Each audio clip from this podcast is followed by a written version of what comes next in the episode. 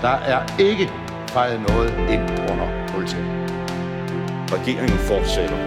Derimod er det ikke nødvendigt, at statsministeren fortsætter. Der er ikke noget at komme efter.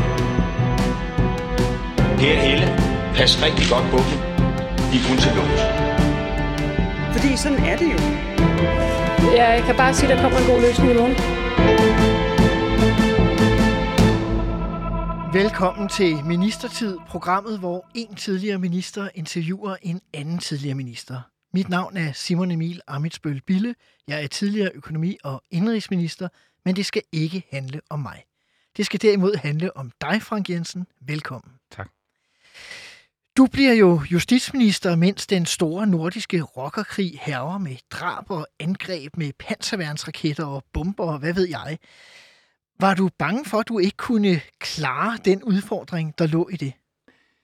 Det er klart, at man er jo, når man tiltræder som minister, nu havde jeg så været minister et par, par år i forvejen som forskningsminister, men da jeg bliver justitsminister der mellem jul og nytår i, i nitten syvoghalvfems, øh, så er det klart, at jeg kan jo se, hvor svært det har været for min forgænger, øh, Bjørn Westh, med, øh, med rockerkrigen. Øh, han var ude, tror de fleste måske kan huske, at han var ude i Polensgade på Amager, ligesom for at markere afstandtagen til rockerne og rockerkrigen og de skyderier, som var blandt andet i Københavns gader, men faktisk rigtig mange steder i, i Danmark.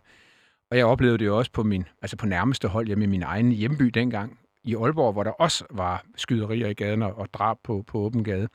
Så det er klart, at det at tiltræde midt under sådan en voldsom konflikt, som hærgede i Danmark, men også i de andre nordiske lande, derfor blev det kaldt den store nordiske rockerkrig. Det var, det var dybt alvorligt at, at være minister på det tidspunkt. Og vi vender tilbage til den sag, men først din præsentation.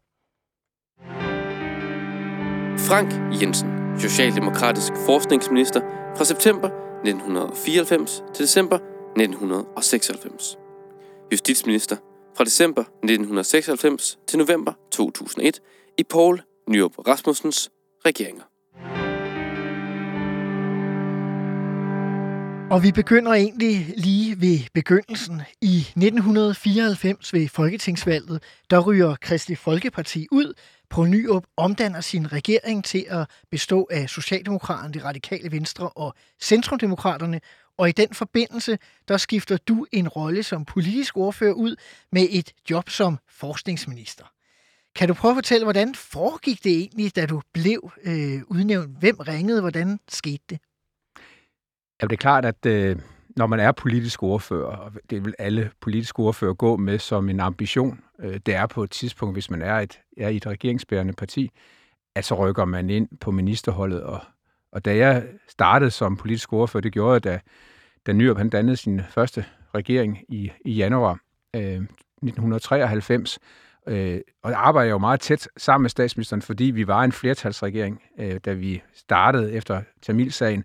Og derfor kunne vi jo få alt den politik igennem, som vi kunne blive enige om internt i regeringen. Og det må være dejligt. ja. men, men du ved, når man er en flertalsregering, så opstår jo mange af spændingerne internt i en regering. Ja. Og øh, vi forhandlede, øh, Ole V. Jensen og jeg, øh, var, øh, han var undervisningsminister, ja, vi forhandlede folkeskolereform, så det sprøjtede, og vi kunne simpelthen ikke få Kristelig Folkeparti med på øh, at fastholde øh, grundlæggende bestemmelser i formålsparagrafen. Så det endte med, at øh, det endte over i statsministeriet. Sådan var det jo dengang. Rigtig mange forhandlinger internt i regeringen, der blev statsminister Poul Nyrup Rasmussen involveret. Øh, men, men altså, vi kom igennem. Vi skulle udskrive valg. Øh, sådan var det jo, når regeringen var kommet til sådan i, øh, i utide, øh, da Poul Slytter, han trak øh, stikket efter Tamilsagen og, og gik af som statsminister og trak sin regering tilbage. Så skulle vi udskrive, så skulle Poul Nyrup udskrive mm. valg der, og så håbede jeg selvfølgelig, at jeg var med på ministerholdet, og, og, øh, og jeg havde da et øh, mørksat tøj til at hænge på kontoret. Fordi det skal man have på, når man kommer op til dronningen. Det skal man nemlig have øh, inden for øh, nogenlunde afstand, hvis man går med håbet om på et tidspunkt at rykke øh, ind i et ministerkontor, så skal man have et øh, sæt mørkt tøj, så man kan blive fremstillet for majestæten øh, i, i, i pæn påklædning. Og hvordan ringede Nyrup så til dig? Hvordan sad ja. du hjemme ved telefonen, som man nogle gange ser, at øh, håbefulde ministeremner gør? Ja, sådan har jeg jo også forestillet mig, at det skulle være. Øh, sådan var det ikke den, dengang, for der sad jeg på mit kontor på, på Christiansborg, da han, da han ringede. Altså, da forkontoret i statsministeriet ringede og sagde, at statsministeren gerne ville øh, tale med mig. Øh, og øh, så, stillede, så stillede de om, og så var det Poul Nyrup, der sagde, at han gerne ville have, at jeg trådte ind i regeringen, efter at han nu havde gjort fylde som politisk ordfører, siden vi startede. Ja, og så spurgte han, du ville være forskningsminister. Spurgte ham, jeg ville være forskningsminister, ja. Og var det en af de ministerposter, du havde forestillet dig eller håbet på, eller var det bare en, du måtte tage for at komme indenfor? Da jeg kom ind i Folketinget i nitten syvogfirs, øh, øh, da Anker Jørgensen trak sig tilbage som leder af Socialdemokratiet, og Svend Auken blev ny partiformand, og Rit Bjerregård blev gruppeformand, øh, der var vi jo der var vi jo en meget stor gruppe, der bare ikke rigtig havde så meget at, at bestille. Så, så det at få en ordførerpost i den store socialdemokratiske gruppe, øh, det, var jo, det var jo virkelig en drøm. I andre mindre partier, der får man jo flere ordførerposter, så snart man kommer ind i. Der prøver man nærmest at komme af med nogle af dem, ikke? Så det er meget omvendt. Så, det, så jeg, jeg, jeg var glad for, da jeg blev spurgt øh, af Søren Auken og Rit Bjerregård, om jeg ville være forskningsordfører der i syvogfirs. Jeg kom øh, direkte fra en forskningsmedarbejderstilling på Aalborg Universitet, så, så jeg havde beskæftiget mig rigtig meget med, med forskning og teknologi og, og den slags øh, på, på professionelt niveau. Og nu er jeg glad for at kunne få lov at fylde rollen ud som ordfører. Og da jeg så blev spurgt, om jeg ville være minister, så var jeg jo super glad for det, men jeg vidste jo også godt, at der var spændinger øh, mellem to partier og regeringen om, øh, hvem skulle udfylde mest på det her forskningsområde. Det var nemlig med den, øh, den radikale undervisningsminister. Øh, øh, så vendte du tilbage med nye kampe med Ole V. igen. Så vendte jeg tilbage, men der var vi på hver sin side. Før var vi jo på samme side, men nu var vi på hver sin side, så vi kæmpede lidt ressortkampe. Det tror jeg, alle, der har været minister, ved, at det er... Det er en del af dagligdagen i en regering, det er at have de her kampe om, hvem der skal bestemme hvad, og hvor meget man må have lov at bestemme på et område. Og her var vi jo delt. Derfor kastede jeg mig så også ind over det nye område, som var blevet ført over øh, i Forskningsministeriet, da jeg blev forskningsminister, nemlig hele informationssamfundet, øh, med at skulle lave en strategi for Danmark som et, øh, et samfund, der udnyttede de nye teknologier. Internettet, øh, det var jo det var næsten i sin, det var i sin vorten dengang. Øh, de har lige nede på CERN, som er en stor forskningsinstitution, som Danmark er med i nede i, øh, i Schweiz, øh, der, havde de, der havde de lige øh, udviklet det her net øh, til også at kunne udnyttes kommercielt. De har brugt det som et forskningsnet. De har udviklet det, der hedder World Wide Web. De var taget op til kommissionen i Bruxelles og spurgt, om det ikke var noget, Europakommissionen ville være med til. Og der sagde Martin Bangemann, som var kommissær, en meget stor indflydelsesrig tysk kommissær, han sagde, at han kunne ikke se nogen værdi i det. Og så tog de gode... Men der er mange, der har brændt nallerne på at forudse, at internettet ville blive en døgnflue, ikke? Ja, så tog de gode forskere til, til U S A, og så kom Netscape, og så kom hele revolutionen om, at internettet kunne blive sådan tilgængeligt for almindelige mennesker. Så jeg fik øh, ansvaret for at lave den første strategi for Danmark som et samfund med et øh, tillidsfuldt og godt brug af, af de nye teknologier, men også hele telekommunikationen. Dengang var vi jo et monopolsamfund. Der var kun, altså, der var kun de offentlige teleselskaber, som dengang var de, der hed stamselskaber, K T A S og Jysk Telefon og Telefyn og Telefyn. Og jeg fik så, kan man sige, ejerskabet af de her mange telefonselskaber, og jeg havde sådan den opgave ligesom at få dem gjort strømlinet og gjort til et selskab, og også få liberaliseret markedet. Det er en, det var en meget stor opgave i sig selv, fordi da jeg startede, der fik jeg jo papir fra embedsmænd, da jeg skulle til mit første rådsmøde i Bruxelles. Og det var jo nogle få dage efter, jeg var blevet udnævnt. Jeg skulle til teleministerrådsmøde, og der stod i papirerne, at jeg skulle alliere mig med, med, med Spanien og Grækenland og Italien om at forhindre og forsinke liberaliseringen af markedet så meget som muligt. Og da jeg havde været til det der første ministerrådsmøde, og synes det var en plads, forkert placering af Danmark, mm. så gik jeg til min chef, til statsministeren, og sagde, altså skal vi ikke være lidt mere moderne? Altså det kan da ikke være sådan, at det er telefonselskaberne, der bestemmer, hvornår og hvilke teknologier må komme ud til forbrugerne. For jeg havde været over i Aarhus, i Kannikastræde i Aarhus, der lå hovedkontoret for Tele Danmark. Og der spurgte jeg dem, de der folk, der sad i spidsen for, for det, det gryende Tele Danmark, Hans Würtzen og, øh, og hele den stab derovre, om man ikke kunne gøre noget mere for at udbrede det der kendskab til digital post. Så kiggede de på mig, og så sagde de, ej nej, nej, det er alt for kompliceret. Telefaxen, den er kommet for at blive i mange år endnu. Og så sagde jeg, at det kan kun gå for langsomt med at få skabt et marked, hvor forbrugerne kan få lov at vælge, hvornår man vil have hvilke teknologier. Og var Nyrup som statsminister så åben over for med det samme, eller krævede det også lidt overtagelse der? Jamen han, han sagde jo, hvor, hvor, har du, hvor har du vores bagland? Og der måtte jeg blive ham svar skyldig, så jeg måtte jo i gang med at tale med vores eget bagland, både i folketingsgruppen, med ordfører i folketingsgruppen, og så med fagbevægelsen, og der var et teleforbund også, som jo var meget knyttet til de der gamle monopolselskaber. Hvordan kunne de, kunne de se nogle fordele? Og langsomt så byg, fik jeg bygget sådan en strategi op for det, hvor jeg også brugte nogle konsulenter uden for ministeriet, fordi jeg kunne se, at alle de medarbejdere, der var for, på det område i ministeriet, de kom jo fra det gamle monopoltid. De har siddet i post- og telegrafvæsenet Øh, og og, og kunne, altså, de kunne kun se for sig, at vi skulle blive ved med at være et, et monopol på det område. Så jeg var nødt til at bruge nogle eksterne konsulenter for at rådgive mig øh, om hele den der proces, hvordan man kunne gøre det. Og så, og så da jeg så skulle have mandat i Europaudvalg, det skal man jo som minister, hvis man skal ned og forhandle, så skal man jo have et mandat i Folketingets Europaudvalg. Og, øh, og jeg, var, jeg troede, det var let som ingenting at få et mandat fra de blå partier. Men det var det ikke. De så ville det, ikke liberalisere? Nej, men, nej, fordi de synes, jeg var, de synes, det der med at skulle have forbrugerbeskyttelse på nogle, nogle, nogle ydelser, alle i Danmark havde krav på, selvom der var konkurrence, så var der altså nogle grundlæggende telefonydelser, man skulle have, selvom man var, som man populært siger det, meget nikæret. Mm-hmm. Øh, og det synes øh, i hvert fald Venstres ordfører, at det var, det, det, det var jo at forhindre markedet. Og så endte det med, at det var S F, Aage Frandsen, øh, som, øh, som så sit snit til og give man, være med til at give mandat. På den måde så købte han sig jo adgangsbillet til at være med ved forhandlingsbordet. Og sådan er politik jo nogle gange. Det er, det er timing. Det er kendt lige det tidspunkt, hvor man kan få afgørende indflydelse på politik, og det, det gjorde jo Fransen der.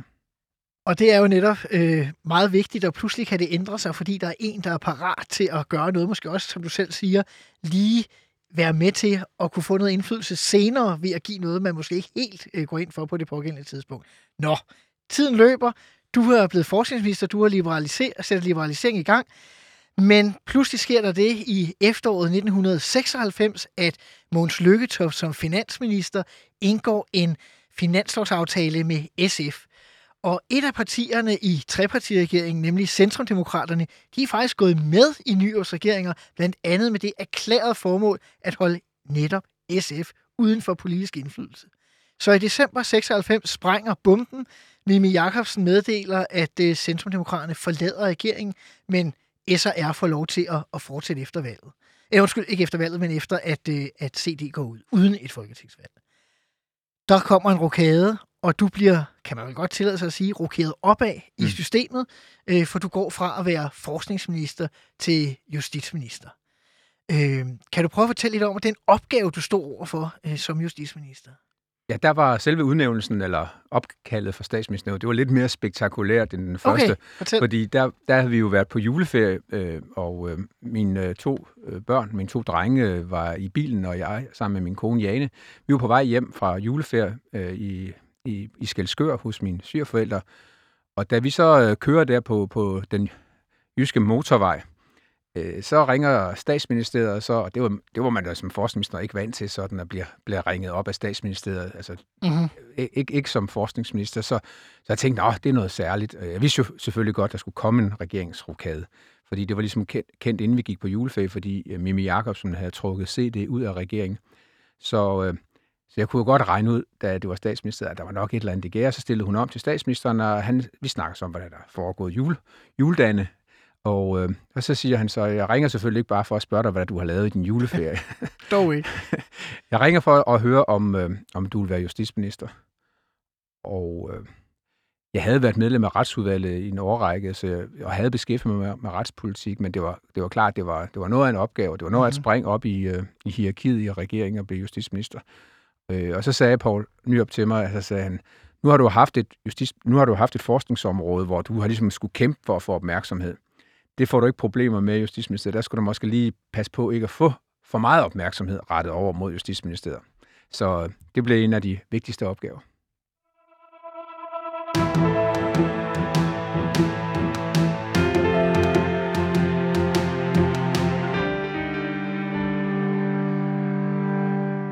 nitten seksoghalvfems var året, hvor Bjarne Riis vandt Tour de France, og Poul Nyrup hyldede ham for den store scene i Tivoli. Det var før, vi kendte noget til dopingskandaler.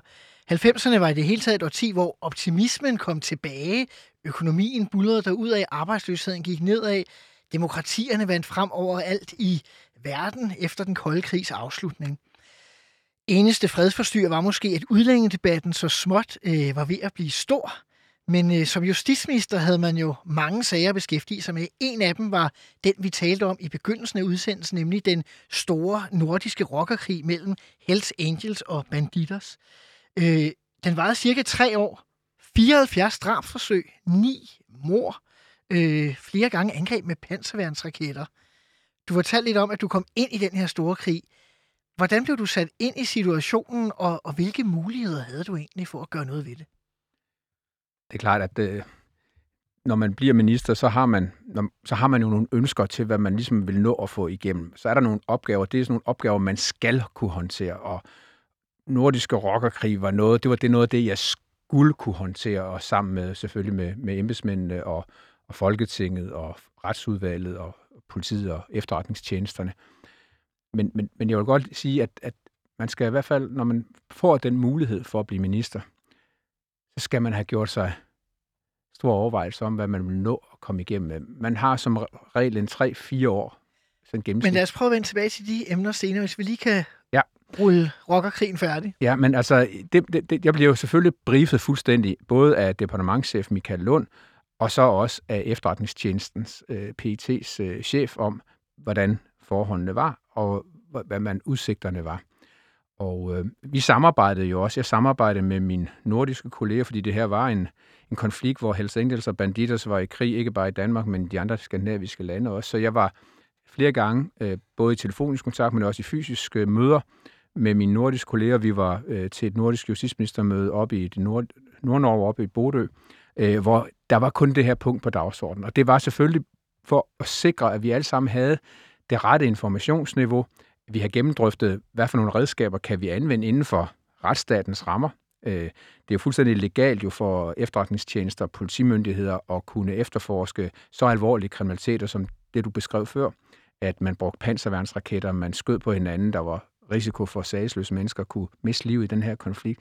Så vi havde jo aflytninger på rigtig mange af de her miljøer for at sikre os, at politiet og efterretningstjenesten kunne afværge nogle af de her meget alvorlige kriminaliteter, som de foretog sig. Og så var der det, at en, øh, en dansk advokat, øh, som, øh, som kom til Justitsministeriets departementschef og sagde, at han havde nogle kontakter ind i miljøet, øh, om vi var interesserede i at høre, hvad han kunne få ud af miljøet. Torgild Højer? Eller? Torgild Højer. Ja. Og, øh, og det var vi selvfølgelig. Vi er jo selvfølgelig interesseret i at få alle åbne kilder til at fortælle os. Og det, han kunne bibringe øh, os, øh, det var, at... Øh, Langt ind i miljøet var de selv stærkt bekymrede. Deres familier var bekymrede for, at deres, at deres ægtefæller skulle miste livet i det her. Så der var begyndt at komme en spirende tro på, at man kunne komme i gang med en egentlig forhandling om, at den her konflikt skulle komme til ophør, og det lykkedes så heldigvis. Hvordan foregår sådan en forhandling egentlig? Kan du sige noget om det? Ja, men altså, vi havde jo armslængde til det øh, fra departementet, fordi altså, vi skulle jo passe på, vi skulle jo retshåndhæve. Vi var jo repræsenteret mm-hmm. jo den retshåndhævende myndighed.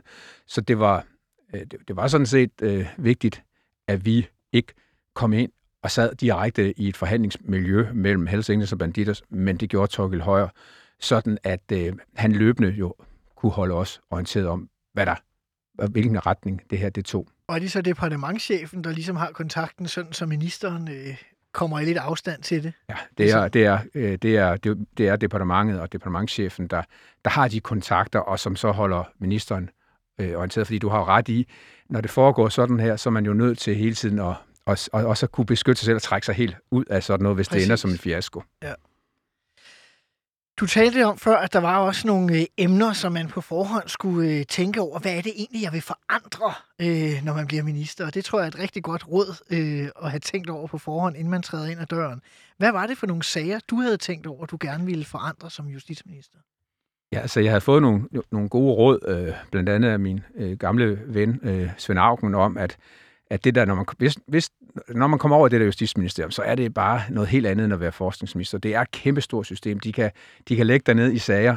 De kan blive ved med at pumpe sager i hovedet på dig. Du, du er ind over andre ministeriers lovgivning. Du har et lovkontor, hvor du hele tiden bliver briefet, og hvis der er problemer i andre kollegers lovgivning, nogle gange må du så også kontakte en ministerkollega og sige, altså, vi har en udfordring her. Ja, lovkontoret sikrer ligesom lovkvaliteten i hele lovgivningen på tværs af regeringen, sådan, så man øh, sørger for, at der ikke opstår problemer, når man skal ned i Folketinget eller med domstolene senere. Man skal sikre, der er lovhjelm, for eksempel. Ja, for eksempel, ja. Til det, man gerne vil. Og, øh, og da jeg, da jeg blev minister, så øh, som sagt, så var det mellem jul og nytår, og derfor var der jo ikke sådan mange medarbejdere på arbejde. Og jeg var hos dronningen sammen med statsministeren, øh, og øh, da jeg så øh, efter fremstilling fra dronningen kom over i ministeriet, så sidder jeg jo der med Michael Lund og, og departementchefen, og den eneste er der derudover, det er forkontoret. Og så, og så siger jeg til Michael Lund, altså jeg ved jo, måske får jeg tre, fire år her, blev så til fem år, men, men i den, den periode, der vil jeg rigtig gerne, at vi sikrer os, at den domstolsreform, som højesteretspræsident Niels Pontoppidan har stået i spidsen for at forberede, den vil jeg gerne, at vi bruger al vores kraft på at få igennem. Og det var det her med, at efter Tamilsagen, hvor at, øh, man måske var bekymret for armslængden mellem øh, Justitsministeriet og, og udpegning af dommer, og hvad så? Ja, det er nemlig rigtigt, at øh, den, da jeg blev justitsminister, der er domstolene, altså ledelsen af domstolene, det ligger inde i et kontor i Justitsministeriets departement. Så der er jo, altså, det gør jo, at den der uafhængighed af domstolen, det vi normalvis opfatter som demokratiets øh, vugge, nemlig magtdelingen mellem de tre magter, ikke? Altså den lovgivende, den udøvende og den dømmende magt. Altså der, Folketinget, regeringen og domstolen. Ja, ja og der, er, der var jo altså den udøvende magt og domstolen jo meget tæt på hinanden, den forstand. Justitsministeriet stod simpelthen for driften af domstolen. Så der skulle laves en uafhængig styrelse med egen bestyrelse, og så skulle der lave et dommerudnævnelsesråd, også med et, selv med et råd. Øh, og det betød jo, at også... Øh, Også folk, der kom andre steder fra, en, fra Justitsministeriets departement, nu kunne søge ind til domstolen og blive landsdommer og højesteretsdommer. Og derfor har vi jo i dag advokater i, i højesteret. Højesteretspræsident øh, Thomas, øh, Rørdam. Ja. Thomas Rørdam, han har jo selv haft en fortid som praktiserende advokat. Så det, er jo, det var jo noget helt nyt. Og ja, professorer, og professorer også, ja. ja. Så, så det var det, jeg sagde til som det første. Det vil jeg gerne, at vi bruger alt muligt kraft på. Og jeg sagde også, jeg ved jo godt, det ikke er i din, din og medarbejdernes umiddelbare interesse at tage det væk fra departementet, både ledelsen af domstolen, men også udnævnelsen af dommer. Fordi der var en karrieremulighed ud af Justitsministeriet også. Og det er jo det, er jo det som øh, man jo ikke kan fortænke folk, I vil gerne holde fast i sine privilegier, men, men det er jo det, derfor vi har folkestyre, derfor vi har regeringer, øh, det er jo, at de skal lave noget nyt, de skal sikre, at der kan komme en, en ny udvikling. Så systemet ikke lukker sammen sig selv. Fuldstændig. Og derfor var øh, domstolsreformen en politireform og modernisering af politiet. Jeg kom, når jeg kom rundt i, i politiet, som jeg havde været før, jeg blev minister for det, kunne jeg godt se, at de var sakket bagud i forhold til den udvikling, der har været med digitalisering andre steder i samfundet. Så det var også en modernisering af politiet og, og kriminalforsorgen, som, lag, som, som, jeg, som var, jeg var bærer af ind i Justitsministeriet. Og gik det så nogenlunde nemt øh, i forhold til departementet, eller mødte du meget modstand på vejen i virkeligheden i forhold til... Øh til domstolsreform, hvis vi starter med den? Nej, jeg synes, jeg synes de leverede, og, og det kan jeg jo kun uh, takke uh, en, en dygtig, dygtig og driftsikker departementschef for, at uh, det, som jeg har sat mig for, det sørgede han for at kunne bane vejen for at levere det, der skulle til for, at vi kunne både få det igennem internt i regeringen, få den økonomi, når vi skulle forhandle med Finansministeriet og, og finanslovene, øh, og selvfølgelig også øh, stå bag mig, når jeg skulle forhandle med, med Folketingets partier. Så, så altså jeg, op, jeg, jeg, jeg har oplevet et, øh, embeds, et embedsapparat, som, som var utrolig fleksibel til at imødekomme ministerens interesser og behov. Du nævnte før, at øh, det der med at have tre gode sager med, det var din, sagde du selv, gode ven Svend Auken, som øh, havde givet dig det råd, og det skulle man, når man øh, kom ind i et nyt ministerium. Og øh, derfor kunne jeg godt tænke mig at spørge dig, du var jo helt tilbage i tooghalvfems, da der var det store formandsopgør i Socialdemokratiet mellem Svend Auken, der dengang var formand, og Poul Nyrup, der vandt og blev formand. Der var du anbefalestaler for Svend Auken. Og hvis man læser gamle aviser igennem, så bliver du simpelthen jo omtalt hele tiden som... på Aukenfløjen og Aukens protégé og, og hvad ved jeg. Gav det nogle særlige udfordringer, når nu, nu at det var din hovedmodstander fra formandskampen, der blev statsminister, og du pludselig sidder der som minister og på en eller anden måde, selvom det jo også er diskuteret i øjeblikket, som underordnet selvfølgelig under statsministeren. Hvilke udfordringer gav det for dig i dagligdagen? Ja, det er klart, det var, det var et vendepunkt på, på mange måder, både for for mit parti, for Socialdemokratiet, men også personligt, øh, selvfølgelig for Svend, først og fremmest Svend Auken, men også for os, der har været meget tæt på ham.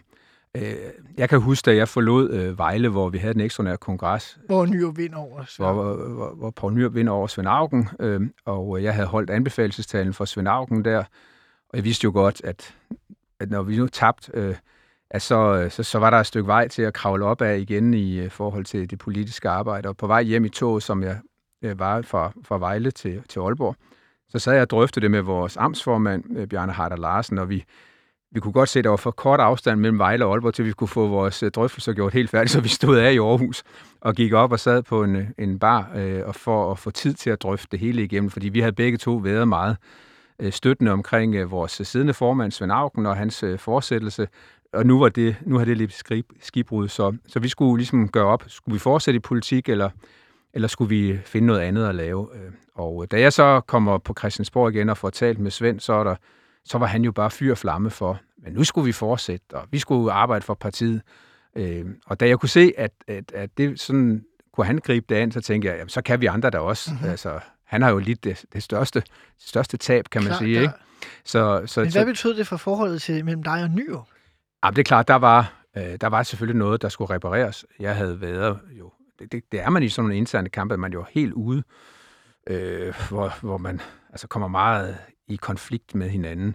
Jeg havde stået i et, øh, et tv-program på Danmarks Radio med Mogens Rubenstein som studievært, hvor, hvor, hvor jeg havde ligesom angrebet Poul på hans sikkerhed for, at han kunne, hvis han nu fik væltet vores partis formand, kunne han så sikre, at Socialdemokratiet fik regeringsmagten? Var det, var det noget, han kunne garantere, eller var det bare fugle på taget? Mm-hmm. Og det var der, altså det var der, hvor Poul Nyrup efter den udsendelse fik øh, kælenavnet eller øgenavnet Poul Uld i mund, fordi han kunne jo ikke sige, at han havde en aftale med de radikale. De radikale Ej, det kunne han ikke sige offentligt, selvom det han, han ikke sige offentligt, vel? Nok havde det bag linjen. Jo, jo, og, men, mm. men derfor, altså det er jo barsk.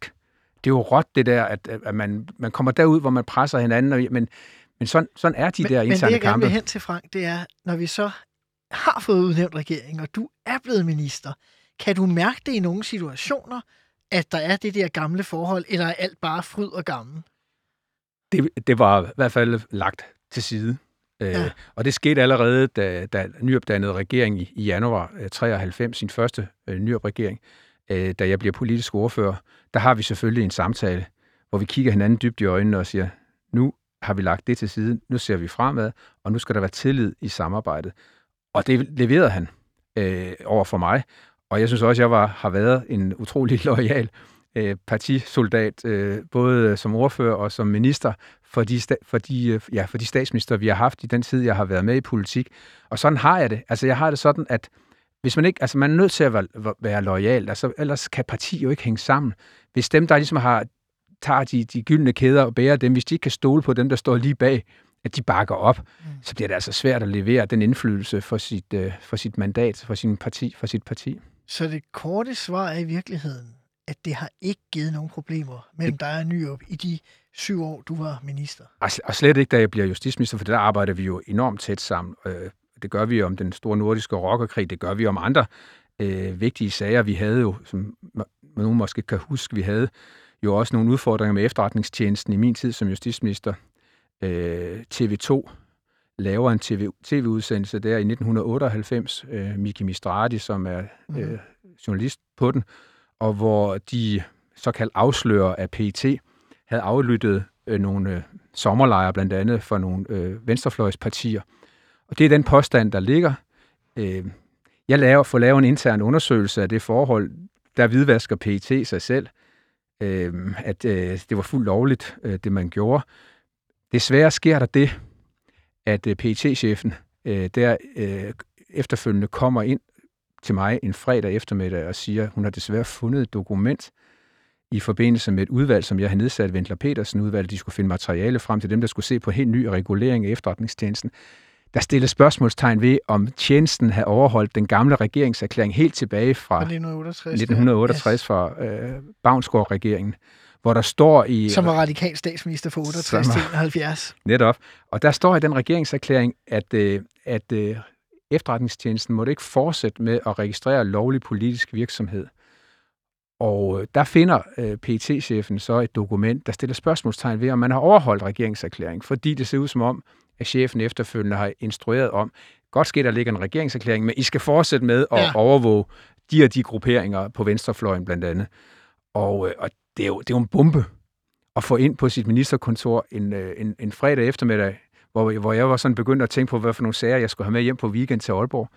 Øh, og der må jeg jo aflyse alt, øh, og departementschefen og jeg, vi må, vi må sætte et kæmpe arbejde i gang med at finde ud af, hvad der er op og ned. Og det fører jo som sagt til, at vi til sidst må gå i... i Folketinget og få nedsat en undersøgelseskommission. Og det er jo, det er jo nogle af de sager... Øh, som, som ender med at konkludere, at... Ja, som, som jo ender med at konkludere, at, at, at øh, tjenesten jo har øh, været på den forkerte side, og nu kommer der en ny lovgivning i forhold til tilsyn af de registreringer, man laver. Men det var, det var drabeligt. Øh, der en af dem, øh, som optrådte i den her tv-udsendelse, som Mika Mistrati han lavede, øh, øh, det var jo det, det var en særskilt historie for mig, fordi øh, jeg var i Folketinget på et tidspunkt, og så står den omtalte, der deltog i tv-programmet, Anders Nørgaard, han står pludselig op på til, tilhørpladserne og vil signalere et eller andet til mig. Det må man jo ikke, man må jo ikke tage ordet. Øh, og, og efterfølgende så finder jeg ud af, at han pludselig er blevet ansat i ministeriernes kantine, og han kommer op med mad til mig, og så går der altså ikke ret lang tid, så bliver jeg kontaktet af politikontoret for at vide, at han har hængt sig selv ud over sin altan ude i sin lejlighed. Det, er jo det var frygtelig, frygtelig ja. tragedie.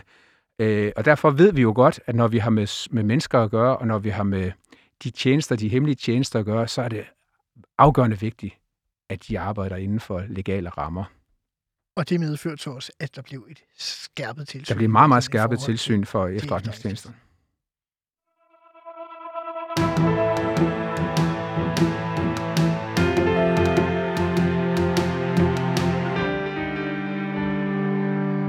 Nu skal vi til den blok, der hedder fem faste spørgsmål, som er fem korte spørgsmål og forhåbentlig også fem korte svar, så kan vi uddybe nogle af dem senere, hvis det er. Det første, det er, fik du udrettet nok som minister? Ja, altså jeg har ikke sådan noget uforløst, der, der sidder, hvor, hvor jeg tænker, ah, hvis jeg bare øh, havde gjort det også. Altså, jeg synes, jeg fik øh, gennem de tre ting, som jeg havde sat mig for, som jeg ville øh, opnå som justitsminister. Øh, jeg synes også, når jeg kigger tilbage på min tid som forskningsminister, hele den måde, vi fik tilretlagt liberaliseringen, gjorde jo, at Danmark rykkede fra at være helt bagstræberisk sammen med de sydeuropæiske lande til at være det første land, der gennemførte liberalisering og fik noget ud af den nye teknologi til gavn for borgerne. Så jeg synes, jeg fik gennemført det, ja, jeg kunne stræbe imod øh, de øh, syv og halv år, jeg var minister. Hvad var din ministertids værste øjeblik?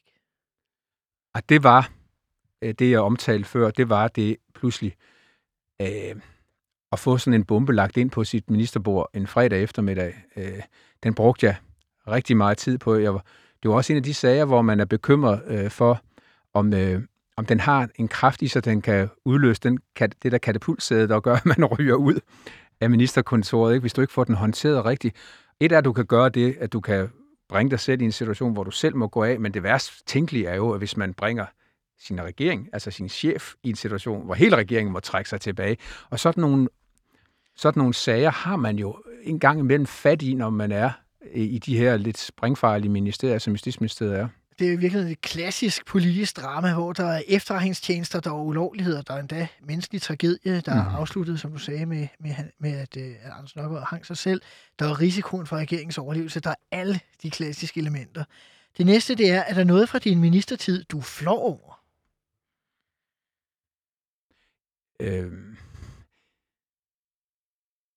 Nej, det synes jeg ikke. Altså, jeg, jeg har jo... Jeg, altså, der Altså, hvis man, man, man tænker over hele forløbet, altså man er jo altid... Jeg, jo, jeg, jeg var flov, skal jeg tænke rigtig godt igennem. Jeg var flov en, en dag, hvor vi skulle til statsråd. Og det var dagen efter, der havde været den årlige fest i Folketinget, i Snapstinget, der i januar måned. For alle medlemmerne, For alle når man medlemmer. starter i det nye år, så fester man sammen. Og øh, jeg, havde, øh, det, jeg havde haft rigtig mange lovforslag, der var blevet fremsat for Folketinget. Udenom statsrådet, som det hed, der kan man, det kan man få...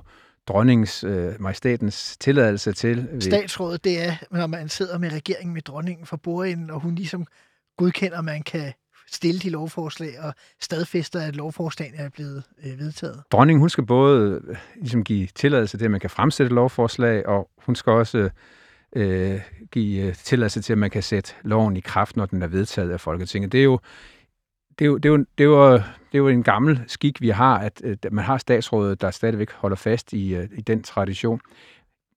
I det der møde i januar måned, der havde jeg rigtig mange sager, der havde været fremsat. Uden for statsrådet, som så var blevet vedtaget af Folketinget i, i de sidste dage op mod, mod jul, og de skulle så stadfæstes i statsrådet. Og så er det jo som, når man har sådan en stak på ti sager, øh, så er det afgørende vigtigt jo, at de ligger i den rigtige rækkefølge i forhold til, når majestæten hun læser titlen op på et lovforslag. Og, det, og her i det her tilfælde, der var der altså gået rod i mine papirer. Og det, om det var mig selv, der, det, det kan jo sagtens være, at jeg har siddet og kigget i dem i bilen, og så har de fået dem lagt forkert ind. Faktum var i hvert fald, at jeg kommer i gang med at skal læse de her ting op for dronningen efter de her små talesedler, så er det fuldstændig rod i det. Og på et tidspunkt, så siger statsministeren, læner statsministeren hen og siger til majestæten, da jeg har taget fejl på jer, at deres majestæt skal vide, at der var fest i Folketinget i går aftes. Og så siger dronningen, jamen så er det jo ikke så sært, at der kan gå lidt rod i papirerne.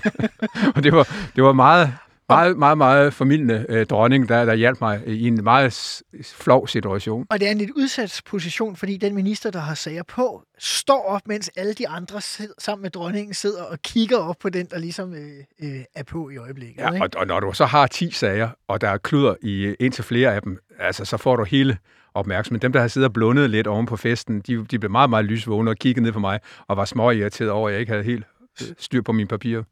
Det fjerde spørgsmål er, øh, har du nogensinde bagt en rigtig stor rævekage? Altså, jeg, jeg, jeg optræder i en bog, hvor man giver gode tips til, hvordan man laver en, ja. en, en god kage. Jeg er selv med i samme bog. Den hed noget med politik og rævekager, ja. øh, og hvor min, det var en pæretærte. Øh, altså, jeg har jo jeg har været med øh, til at, at bringe minister i, øh, i mindretal. Øh, det har du været i Folketinget. Og, øh, ja, det er jo i Folketinget, men ja, altså... Men som minister har du... Er der nogle gange, hvor du ligesom har, øh, har været lidt for smart som minister? Ja, det har jeg givet været. Øh, jeg har også... Jeg har også øh, altså, nogle gange taget fejl af, hvor de forskellige partier var i situationen, og så pludselig kunne se, nu havde jeg ikke noget flertal. Øh, det, det, det, det, er jo, det er jo frygteligt. Øh, det er jo værst for en selv, men jeg har aldrig sådan tænker på, at jeg har lige bragt nogle andre i en svær situation, fordi jeg har bagt en forkert eller en, en rævekage. Det tror jeg altså ikke. Fordi man altså, er afhæng... jeg fortrængt det. Det kan være, og det er den ene ting. Den anden ting er, at man jo også er afhængig af andre partier på et senere tidspunkt. Det skal man virkelig vide, at man møder jo dem, man kommer til at genere. Dem møder man jo igen. Og apropos det, et fast spørgsmål. Hvem er din værste kollega på Christiansborg? Eller var? Altså, jeg vil sige, den, der var vanskeligst, og jeg brugte rigtig meget tid på at lære øh, og omgås, det var Birthe Rønn Hornbeck. Øh, men vi fandt også en vej frem sammen. Hun var jo meget principiel, og hun, øh, hun øh, sagde jo tingene, som hun så dem. Og nogle gange synes jeg jo, at jeg har brug for, fordi altså, justitsminister har brug for at have det store oppositionsparti, ligesom også i nogle svære sager. Øh, og der kunne jeg godt mærke, at hvis jeg, hvis jeg prøvede at bringe hende ind i at få en viden, som hun ikke har behov for at få, øh, så var hun jo meget, meget håndfast over for mig. Og, øh, men så var hun jo også, øh, altså var hun jo også sjov. Jeg kan huske en gang, hvor jeg, man sidder, mens man sidder i Folketingssalen og venter på, at det bliver ens tur til at få sager på, så sidder man jo og læser. Pludselig kommer der sådan en mørk skygge hen over min plads der på ministerbænken. Så kigger jeg op, så står Birthe Rønn Hornbeck der, og så kigger hun på mig, og så, siger, og så tænker jeg, nu skal jeg have et eller andet skideballe. Så siger hun, jeg får lyst til at ule dit hår. Nej, hold da op. Og så sagde jeg, Birthe, det gør du ikke, der er kamera på. Ja. Men så, hun, var også, hun var jo også sød og, og sjov øh, og havde øh, humor.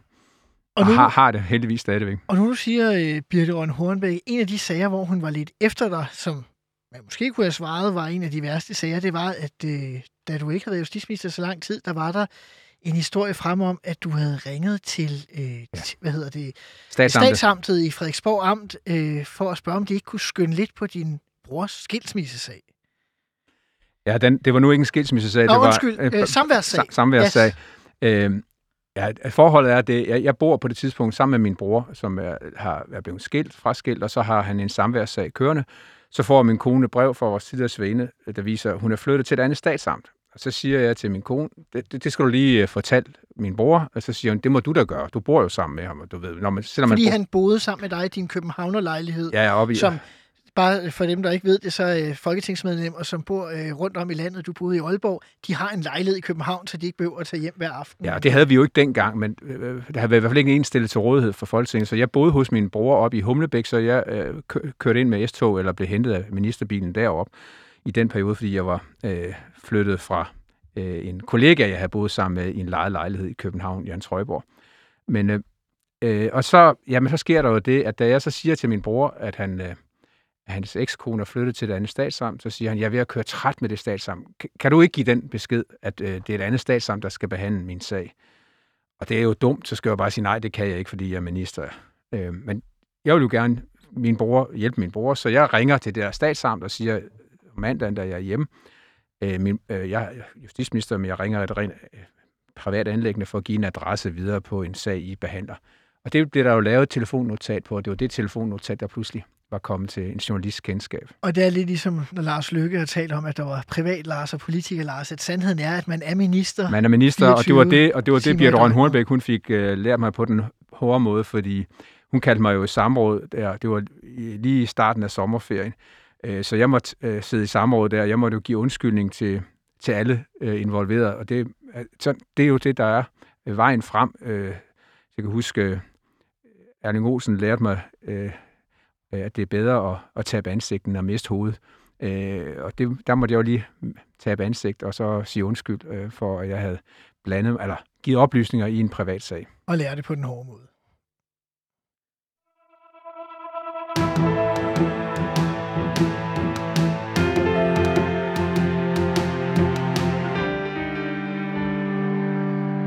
Det var også, mens du var justitsminister, Frank Jensen, at den såkaldte revselsesret blev afskaffet i virkelighed, altså det med, at man har ret til at slå sine egne børn. Øh, når man læser tilbage i debatten, det har jeg også gjort, så bliver man overrasket over, hvor kontroversielt et spørgsmål det var i nitten syvoghalvfems, altså så mange år siden er det jo trods alt øh, heller ikke. Og øh, jeg lagde mærke til, at forslaget kom faktisk ikke fra regeringen, det kom fra S F. Hvordan kan det egentlig være? Altså, de havde fremsat et beslutningsforslag i S F på baggrund af, at Børnerådet havde lavet et, et forslag. Så havde S F taget det og lavet til et beslutningsforslag. Og så er jeg øh, til et øh, møde, et offentligt møde, øh, endda i min egne hjemby i Aalborg. Og der er sådan et debatmøde om retspolitik. Og der sidder der så, jeg vidste ikke, at det var en journalist, der sad øh, som tilhører på det her møde, men øh, så pludselig stiller mig øh, det spørgsmål om, hvad jeg, om jeg synes, det skal være sådan, at der er forskel på strafudmåling, hvis det er sådan, det er ens egne børn, man øh, bruger vold overfor, end hvis det er naboens børn. Og der giver jeg jo bare udtryk for min umiddelbare egen holdning. Jeg har beskæftiget mig rigtig meget med, med børnekonventionen, inden jeg blev minister, og jeg har beskæftiget mig rigtig meget med, med familiepolitik, og, og, og er klart den opfattelse. Selvfølgelig skal der den der gamle bestemmelse eller opfattelse, retsopfattelse af, at det er, der skal være mildere sanktion og straf, hvis man slår egne børn, end hvis det er naboens børn. Den, den skal selvfølgelig gøres op med. Og det giver jeg udtryk for, og det medfører, at jeg får en forside øh, på B T dagen efter, justitsminister ville have fjernet revselsesretten. Og det har jeg jo ikke, jeg har jo ikke været i regeringen, jeg har ikke noget, jeg har ikke været hos statsministeren, jeg har ikke engang været i mit eget parti og få mandat til. Så du aner simpelthen ikke, om der er opbakning i nej, de to regeringspartier, til det, du har været ude at sige? Nej, og det er jo... Og det er jo, og, og, og, altså, min departementschef og ministeriet, og sådan, de kommer ind og siger, hvad, hvad er det, du har sagt heroppe i Aalborg? Og det viser lidt om, nogle gange er det jo sådan, at når man siger, altså hvad man siger, som, hvad man mener som minister, så hænger man jo også på den. Og det er jo så inde på to måder. Enten at man taber ansigt, som ja. du talte om før, eller at det rent faktisk bliver til noget. Og det her, det blev til noget, fordi jeg fik jo opbakning både fra, fra Poul Nyrup og, og fra det radikale Venstre øh, som regeringspartier, og vi fremsætter lovforslaget, øh, og øh, da vi så, altså, det var en meget, meget hård debat. Der ja. var flere partier, der har fristillet deres medlemmer. Så på det tidspunkt, hvor, vi skal sætte, hvor formanden i Folketinget sætter afstemningen i gang, der aner vi ikke, hvor flertallet er. Og øh, Nyrup, som havde givet mig jo selvfølgelig støtte til at fremsætte lovforslaget. Han brød sig ikke om, hvis regeringen kommer en mindretal på sådan en sag. Det er det værste, statsminister ved. Så da, da lige formanden er ved at sige, at nu runder han afstemning af, altså, der står det lige. Og så vil forslaget jo være faldet. Og så er der en, der trykker grønt, og så er der flertal. Og jeg kunne godt se på Nyrups ansigt, der, da det stod lige, at der, der vendte han sig rundt og kiggede olmen på mig. Da der så kom en grøn øh, lampe mere, og vi havde flertal, så var der også et anerkendende nik, og, og jeg, jeg vil sige, at det er en af de lovændringer, når jeg tænker tilbage, jeg er, er virkelig stolt af, fordi, som du siger, der var meget kontroversielt dengang, vi vedtog det, men det er jo en af de love, som har ændret holdninger. Øh, der, I dag er der ingen, der kunne forestille sig, at vi skulle have en lang debat, om man skulle have mildere straf for at slå sine egne børn. Så det er, en, det er klart en lovgivning, der har, der har flyttet holdninger i befolkningen. Og det er også et godt eksempel på, at man kan gå fra skammekrogen til kridthuset, og i virkeligheden omvendt som minister på meget, meget kort tid. Og bare for at illustrere, hvor anderledes det var, så øh, har jeg lige taget med, at Fremskridtspartiets ordfører Tom Behnke, han sagde fra Folketingets talerstol, at det her er en sort dag, fordi man nu ville afskaffe revselsesretten. Og Dansk Folkepartis Pia Kjærsgaard, Hun øh, forsøgte endda at få det sat til folkeafstemning, fordi hun synes, det var så vigtigt. Hun sagde, at øh, det ikke handlede om vold. Det drejer sig om, at man tager ungerne og rusker dem en tur, giver dem en på siden af hovedet, og man giver dem en bagi. Og det mente hun, det var ikke tale om vold. Det ville de fleste nok mene var vold i dag, øh, hvis man øh, tog diskussionen. Så det, så det er spændende, hvordan at lovgivning faktisk kan, kan ændre holdninger. Øh, selv den senere vicestatsminister Ben Benson øh, var oppe og tordne imod forslaget. Altså det, det er voldsomt, det var så tæt. Det, det tror jeg, vi chokerer mange i dag. Ja, og det var, altså, det var svært at forestille sig, at det skulle være værdipolitik, men det var på det tidspunkt værdipolitik, og havde den der meget konfrontatoriske øh, tilgang til debat om det. Øh, men øh, ja, jeg, jeg, jeg var glad for, at vi kunne fejre femogtyve års jubilæet for fjernelse af revselsesretten i Danmark. Og på den måde kan man sige, at loven altid står over værdikrigerne i dansk politik.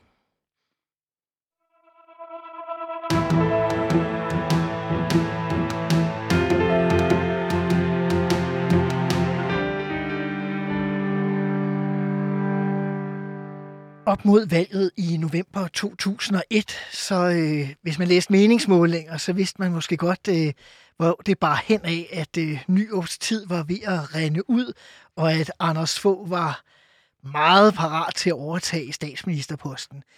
Øh, var du mentalt forberedt på, at nu var, om ikke andet for en periode, ministertiden slut, øh, eller tænkte du, ah, I kunne gentage succesen fra otteoghalvfems, hvor man lige akkurat øh, genvandt magten med et enkelt mandat? Vi havde, altså, vi havde, jeg, jeg lå vandret i, øh, i mit arbejdsindsats i øh, de måneder op til det valg blev udskrevet, fordi vi havde haft terrorangrebet i øh, U S A, nine eleven, øh, i september måned øh, to tusind og et.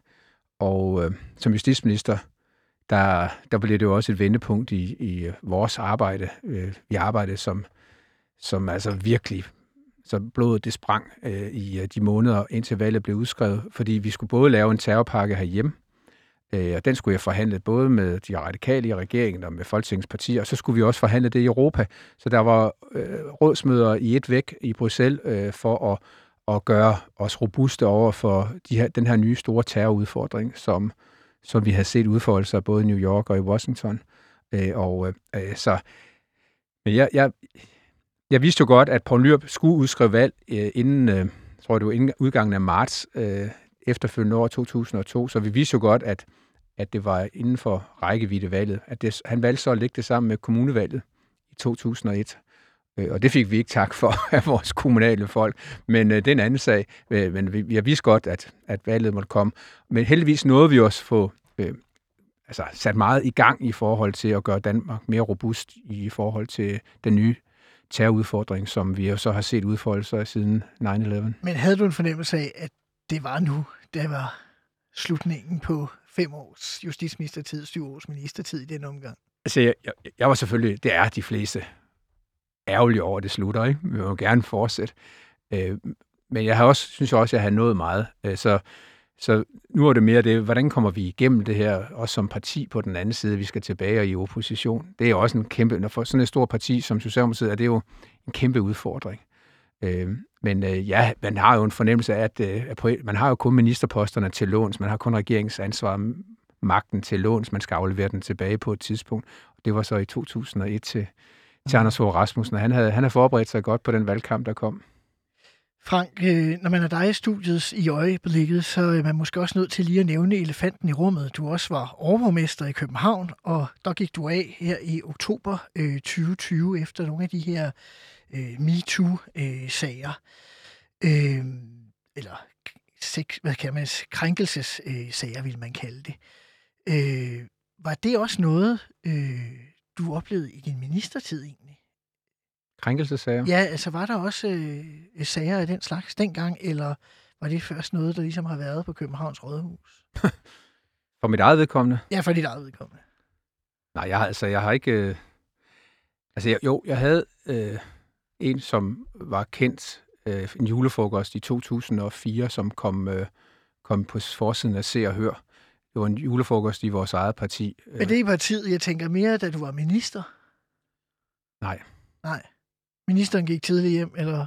Jeg deltog aldrig i julefrokostene som justitsminister. Det er jo en god, en god indfaldsvinkel til at undgå at komme i sådan nogle situationer. Ja. Øh, så det gjorde jeg ikke, nej. Det, det gjorde hverken jeg eller departementet. Den havde personalet for sig selv. Okay, så du deltog slet ikke? Nej. nej. Hvordan, øh, nu hvor sagen er kommet mere på afstand, øh, hvordan ser du så øh, på det her med kulturændringen? Jamen altså, jeg, jeg, jeg tog jo konsekvensen af, af den sag øh, i oktober måned for over et år siden. Øh, jeg, jeg Jeg prøvede jo at sige, at jeg vidste godt, at jeg havde været en del af en kultur, hvor, hvor nogen kunne føle sig krænket af ens øh, dumme bemærkninger eller ens adfærd, hvis man havde fået noget at drikke. Det vidste jeg jo godt, at det havde jo ligesom været kendt. Ja, og derfor var jeg jo også enig i, at vi skulle altså have en kulturforandring. Og jeg troede så, at jeg kunne være en del af forandringen, øh, og det var det, jeg arbejdede på, men det kunne jeg så ikke, og derfor måtte jeg tage konsekvensen af den og trække mig tilbage som som overborgmester. Nu har vi også haft uh, sagen med B T's chefredaktør Michael Dyrby. Er det i virkeligheden lidt naivt at tro, at man kan være en del af forandringen? Kan man sige det? Det ved jeg ikke. Altså, det er i hvert fald et faktum, øh, at øh, jeg, kunne, jeg, kunne ikke, øh, jeg kunne ikke se, øh, efter jeg havde ligesom, øh, taget ansvaret for de historier, der havde været sammen, frem i pressen helt tilbage i to tusind og fire og i to tusind og elleve om, om min egen person, at øh, jeg kunne ikke se, at, øh, at i det mediebillede, der stod, at jeg kunne kom til at kunne arbejde på, med, med fuld styrke som overborgmester, som jeg havde været i på det tidspunkt ti år, ti måneder. Det ville jeg jo gerne have fortsat med, men det er også, det er også en, så nogle gange, så kommer der sådan en, et vendepunkt. Det bliver et vendepunkt for mig, den bevægelse, som, som startede der, i, for alvor rullede ind over Danmark, ligesom det gjorde for andre kolleger også. Det er klart, og det gør måske svaret på det sidste spørgsmål, det afsluttende spørgsmål, lidt anderledes, men hvis vi alligevel prøver at lægge det, vi lige talte om til side. Hvis du fik mulighed for at blive minister igen, ville du så, ville, ville du så have lyst til at sige ja? Det, det skal man bare afstå fra at svare på, fordi man kan ikke give et ærligt svar på det. Og det hænger er det, fordi det ærlige svar er ja? Nej, fordi det kommer jo også an på, hvilken situation det er i. Og man kan ikke, altså, jeg tror, alle, der har været i politik, alle, der er beskæftiget sig med politik, de har en drøm om at blive minister. Dem, der har været det, de, de har... Det, det, de, det var så... Altså, det er så kraftigt øh, øh, vanedannende og gerne vil være med der, hvor ting sker, når man har politik i blodet, som, som, som vi har også, der har beskæftiget os så mange år med det. Men, men der kommer selvfølgelig også et tidspunkt, hvor det er slut, og det, det er det for mit vedkommende. Og det, det, det er det jo så, øh, ja, og derfor har jeg også startet en ny karriere i at drive mit eget konsulentfirma. Frank Jensen, tidligere forskningsminister, tidligere justitsminister, mange tak, fordi du besøgte programmet Ministertid. Tak, fordi du lyttede med til Ministertid her på fireogtyve syv. Mit navn er Simon Emil Ammitzbøll-Bille, og jeg er snart tilbage med endnu en tidligere minister her i Ministertid.